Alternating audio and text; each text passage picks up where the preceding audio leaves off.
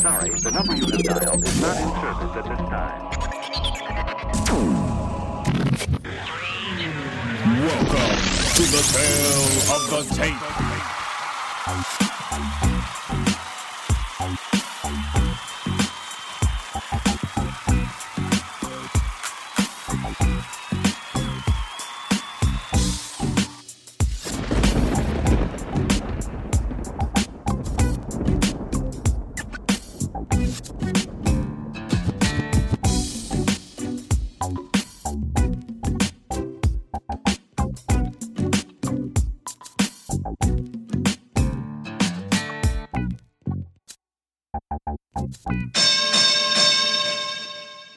Welcome back to another episode of The Tale of the Tape. I'm Kenny Keith, and with me, as always, boxing connoisseur Vince Cummings. What's going on, Vin? What's happening, Ken? Glad to be here, buddy. All right, so this past Saturday night, live from the MGM Grand Garden Arena in Las Vegas, Nevada, Erislandy Lara, the American Dream, the Cuban defector, challenged Saul Canelo Alvarez at a catchweight 155 pounds for the 155-pound championship of nothing? Exactly. And this fight leading into it had storylines behind it, had build-up, had hype, and what we thought was going to happen kind of did happen, but then things got a little bit out of control. As in the first three fights, Lara came out slick, mobile, and evasive.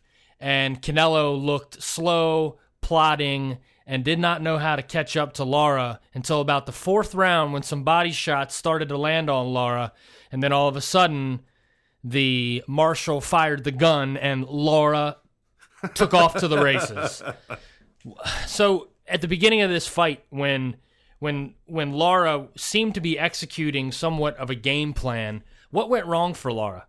His problem was, and we talked about it leading into the fight, he just did not get off enough. You can't run like he did and just throw little pitter-patter 1-2 out there. And yes, was he landing it clean sometimes? Sure, he was. But it was nothing of any power behind it. It did not catch Canelo's attention whatsoever. He did what we said he was going to do. He got a little, in the middle of the fight, got a little lackadaisical in his attack and his approach, and he's got nothing to be complaining about as far as I'm concerned. So the scorecards for the fight were Dave Moretti scored at 115 to 113 for Canelo Alvarez.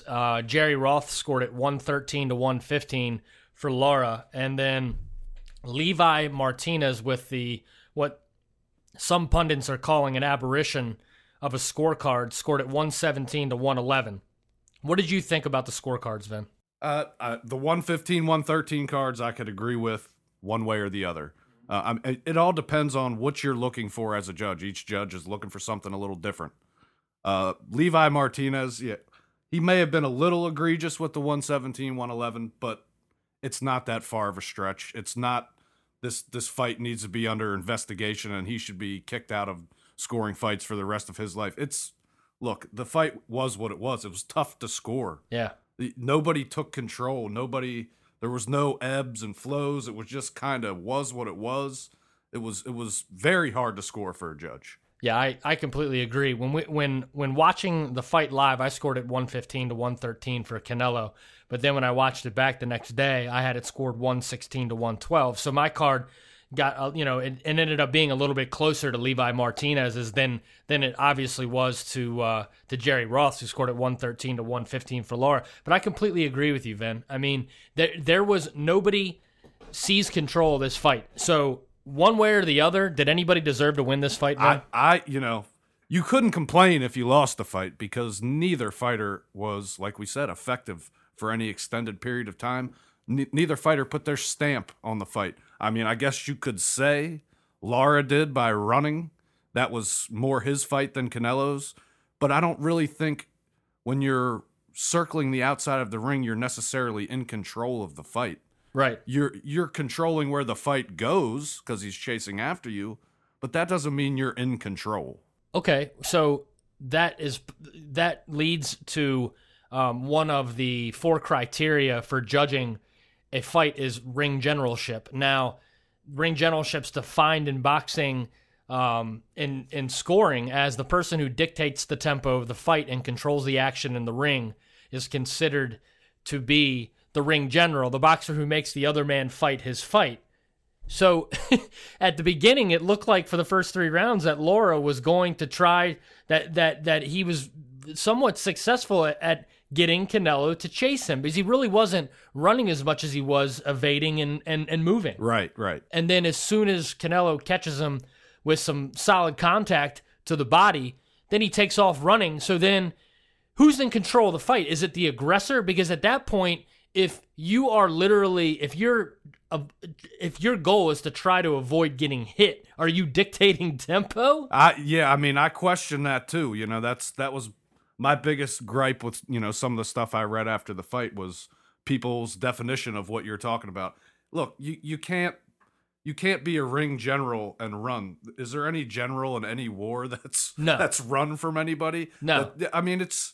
You know, retreating is part of war. Right. You know, you retreat and then you attack. Right. You retreat and then you attack. You can't be in control of the fight and be clearly avoiding an actual fight. Right. The fight that the guy you're fighting wants you to step forward. Just not for the entire fight. Just step forward and exchange for a little bit.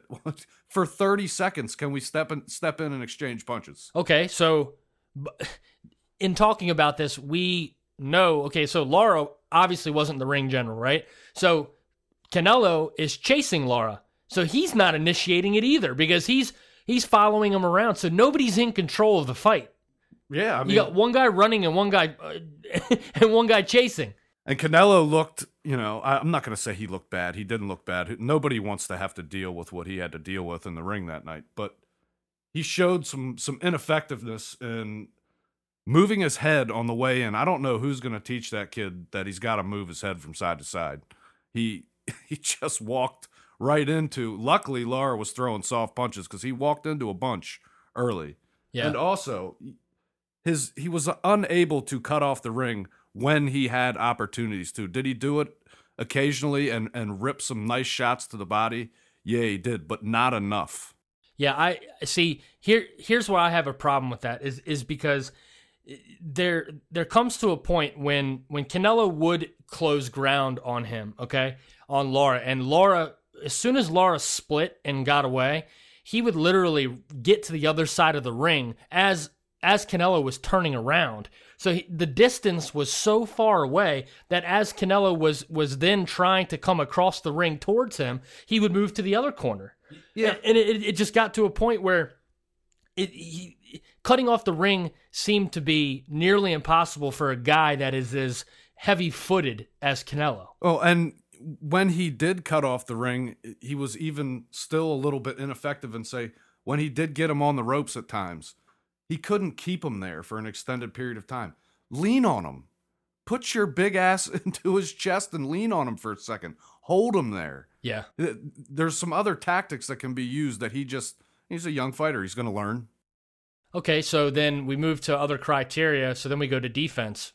Okay, so Canelo didn't really play much defense because he allowed Lara to punch through his guard, and Lara was pretty much only throwing jabs to contact. That was pretty much the only thing he was making contact with. Okay, so you had little to no defense on Canelo's side of things.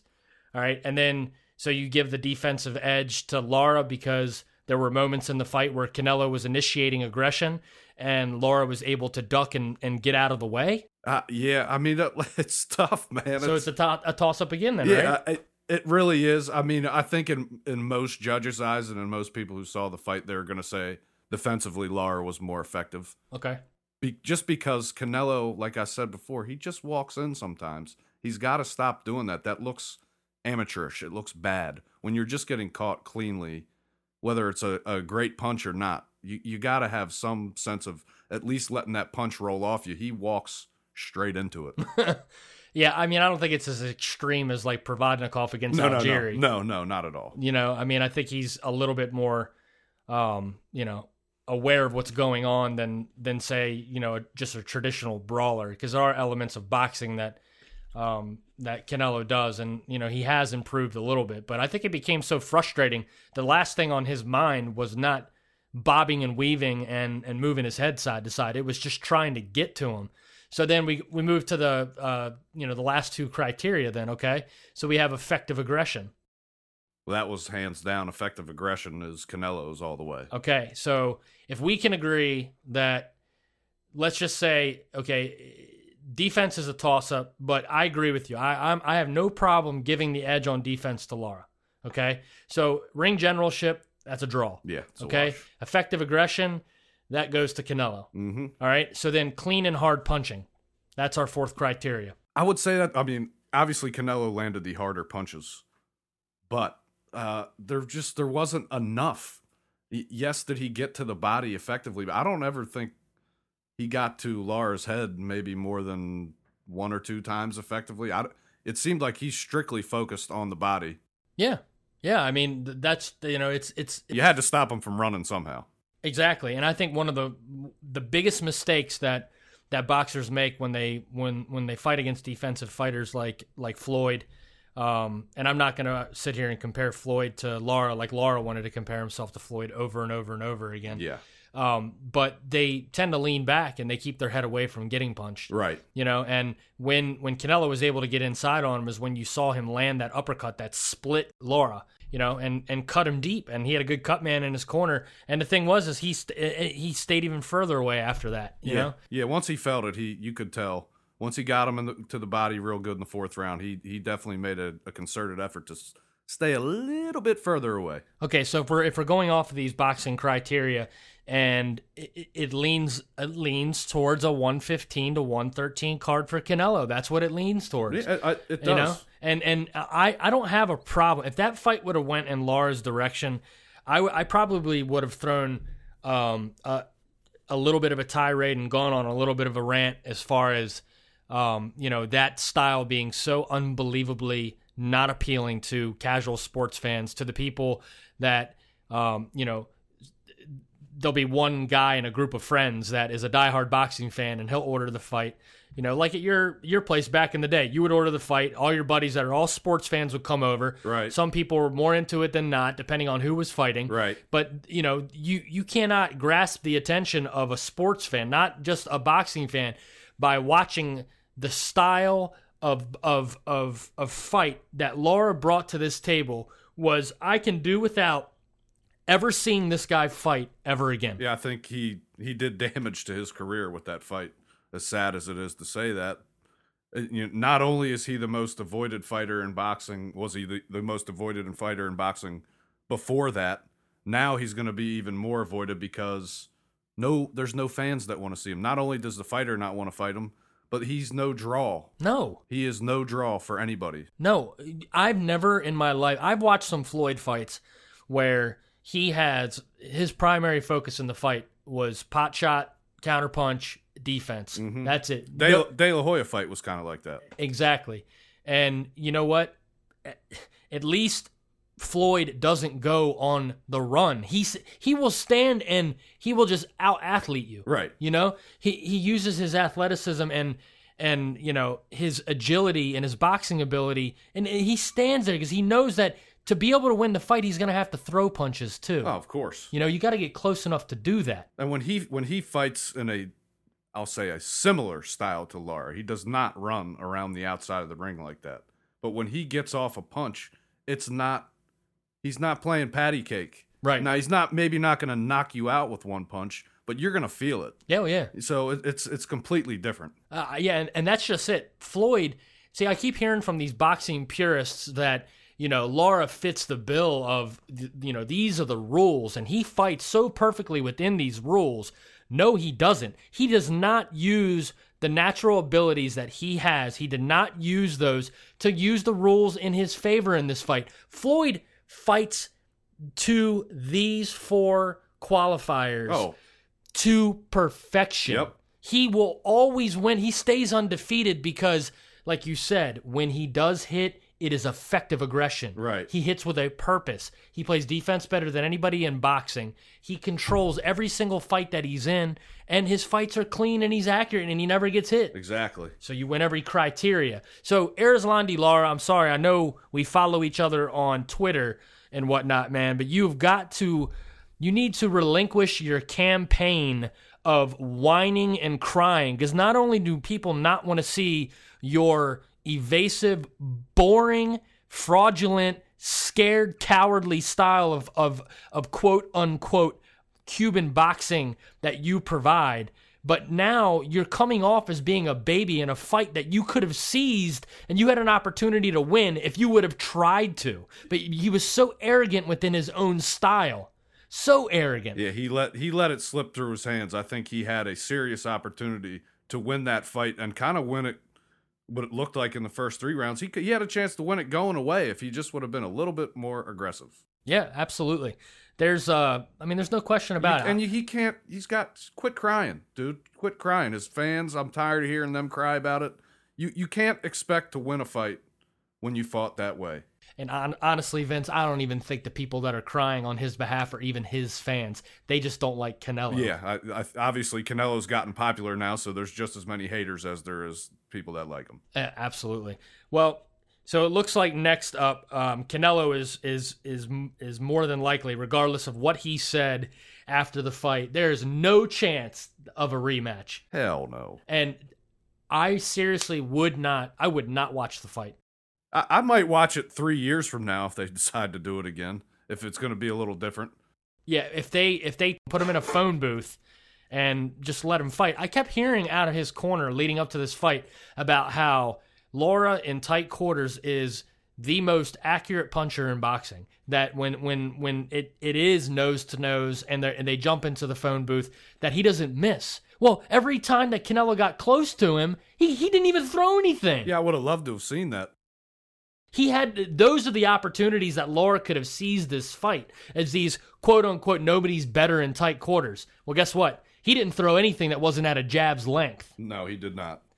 So I'm sorry, Lara, but farewell. And if I accidentally stumble upon you on ESPN2's Friday Night Fights, or maybe you've been relegated back to Showbox, I hope I don't have to see you there, because I'm sorry, man. If I want to watch track and field, I'll YouTube some old Olympic Michael Johnson running the 400 in the Atlanta Games with his gold shoes on. Oh, geez. All right, well, we're going to take a break. There you have our recap of the most frustrating and annoying fight of 2014. If Crawford versus Gamboa was the fight of the year, this was the most forgettable fight of the year. This is the Tale of the Tape. We'll be right back. Every Thursday night on Sports Rant Radio. The Tale of the Tape. A boxing podcast for you, the boxing fan. Hosted by the Rant's Kenny Keith and SportsRantRadio.com boxing analyst Vince Cummings, giving you all the heavy-hitting action inside the world of professional prize fighting. Be sure to tune in to SportsRantRadio.com for all the latest episodes of The Tale of the Tape. Welcome back to The Tale of the Tape. I'm Kenny Keith with Vince Cummings, as always, and we have just completed the breakdown of Canelo Alvarez versus Erislandy Lara. And before we get into some boxing news, let's talk about, who do you want to see Canelo fight next, Vin? I think everybody wants to see him fight Cotto. I mean, that's just, I think everybody would get what they'd get their, not their revenge, but they get to see what they wanted to see this past weekend. You know, you'd get Canelo at his best in that fight, and you get Cotto at his best. Two guys that are going to trade some punches and give the fans what they want to see. Yeah, and that's the direction Canelo needs to go to. Whether he needs to fight somebody that's going to stand and fight him. I would love to see him fight Golovkin personally. I honestly think that Golovkin's going to get his shot if he gets through Geale. I think so. Yeah, I'm not saying specifically with Canelo. I'm saying it's going to be along the lights. He's either going to move up and take on, somebody in the 168, or he's going to get his shot against somebody, because they, dude, boxing is not going to continuously, it's never going to grow. It's just going to become even more of a closet niche sport in the United States if they can't start getting action fights, you know, more regularly. Yeah, no, that's something that, I mean, especially after this past week, you've got fans on edge. Too many pay-per-views involving just too great of clashes of style, man. It's so unbelievably frustrating. And so now we move into the discussion, into some boxing news, as we know it is official. It is called Mayhem on September 13th, live from the MGM Grand, the home of Floyd Money Mayweather, as he grants a rematch with Marcos Chino Maidana. And I don't know if anybody can tell by the tone in my voice how unbelievably excited I am about this. Yeah, I mean, I don't think there was anywhere else for Floyd to go as far as the fight needing to be made now, the date being secured already. I think we all saw that Floyd wisened up and got back with Golden Boy. Yeah, what was that all about? I don't know. I think he thought he might have been a little bit bigger in the sport than he actually is. These companies control a lot more than he controls. Yeah, if you don't have a promoter's license, guess what? You don't control anything. Yeah, I wonder if he even really knew that, to be honest with you. No, that's funny. Well, I am glad in a sense, even though I hate the fact that Floyd won't go anywhere and fight anybody. It drives me crazy. You know, I understand he's the best, so he dictates it and whatnot. But man, that was some serious backpedaling and maneuvering. And you know what? I give credit to Oscar De La Hoya, because he said it. He was like, "Hey, we're not going anywhere. We own this date. If he wants to fight it, I mean, you know what I mean." He obviously didn't strong arm Floyd, otherwise they would have taken the fight to the Barclays Center. Right. You know, so why the hell are they fighting again?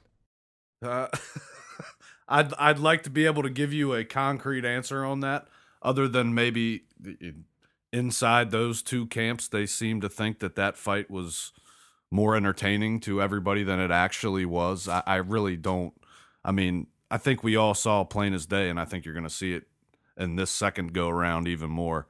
Floyd is going to dominate this fight. It's going to be more along the lines of a 118-110 scorecard than it was. You saw one scorecard a draw, and the other two were, I believe, 116, 112, 117, 111.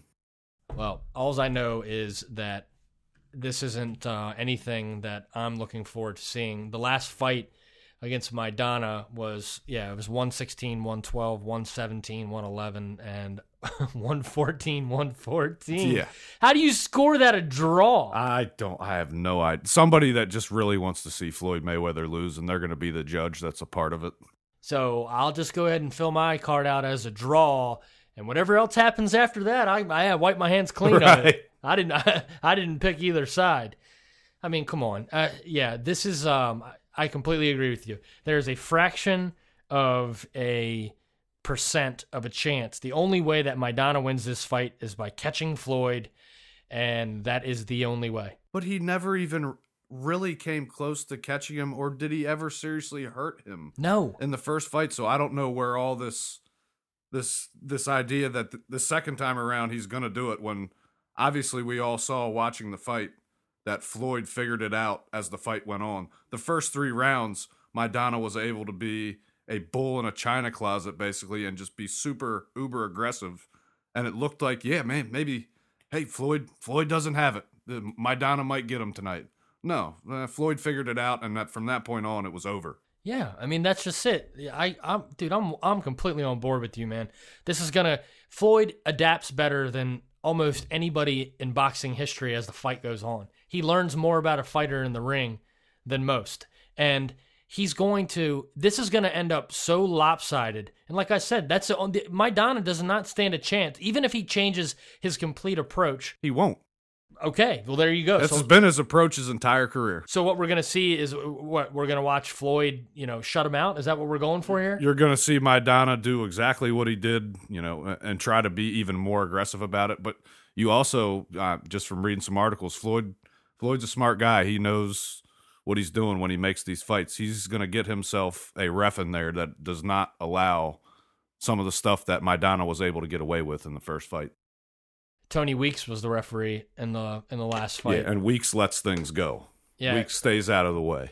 Let's see. Weeks was the referee for Floyd Cotto.